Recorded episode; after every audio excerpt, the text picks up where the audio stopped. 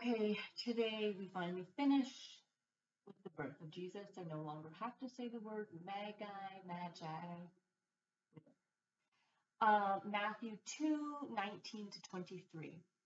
After Herod died, an angel of the Lord appeared in a dream to Joseph in Egypt and said, Get up, take your child and his mother, and go to the land of Israel, for those who were trying to take the child's life are dead. So he got up, took the child and their mother, and went to the land of Israel. But when he heard that Archelaus was reigning in Judea in place of his father Herod, he was afraid to go there. Having been warned in a dream, he withdrew to the district of Galilee. He went and lived in a town called Nazareth. So was fulfilled what was said through the prophets. He will be called a Nazarene. Okay, so basically, there were two things that got out of this. And one is pathetic, but I mentioned it yesterday. In these four verses, Joseph got two more dreams where God told him what to do. I literally would want to nap all the time and give God the most opportunity to talk to me in a dream. I just think, what, what a crazy thing for Joseph to go through. And then the other thing was that this time, though, when he had the dream, he was in Egypt, which was a place where he didn't want to be. He didn't plan to be. It was never part of the whole thing. But God led him there and God met him there. And so, even though he had to be somewhere where he didn't want to be, he didn't have to be there without God. So much, so many times we're in a situation or whatever that we don't want to be in. But God will meet us there. If He let us there, He'll meet us there.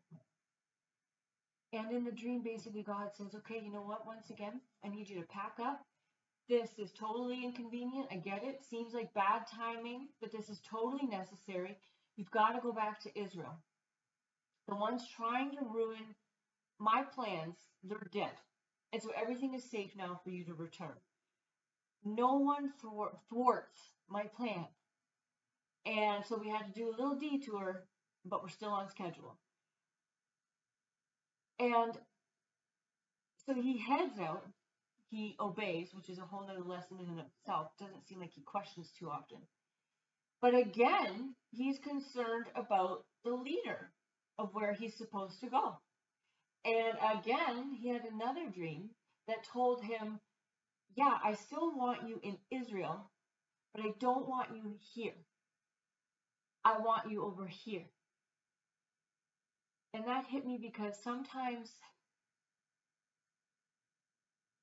we're in the general vicinity of where God wants us, but we think we're supposed to be in this role. He wants us to be in this role.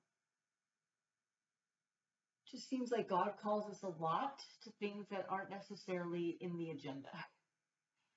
And we may as well just get used to it. As hard as it is. And I guess while we're getting used to that, we may as well get used to the fact that God meets us on all these little detours. Maybe we can get used to both at the same time inconveniences and a faithful God. And what I noticed here too was that because of all that they went through the danger, the fear, the risk, the running away, the constant displacement, Jesus ended up born in a little town called Nazareth. So all of these things that seemed like disruptions, detours, roadblocks, these all played a role and accomplished a purpose. God's plans were not thwarted. He can work with detours. He can work with humans who are making poor choices and making life difficult for others. Herod wanted to kill him. That's a poor choice. And so that affected Jesus' life and Joseph's life and Mary's life. But God can work with other people's bad choices. God can work with my bad choices when my bad choices uh, hurt somebody else. It forces them on a detour because unfortunately, I do that. And we all do. There's nobody that does it. So there we go. We can rest in that. So maybe let's just dwell today on the fact that, yep, God pretty much guarantees a lot of erasing and crossing out in our agendas. But He also promises to be there at each one. So let's multitask and get used to both of those things together.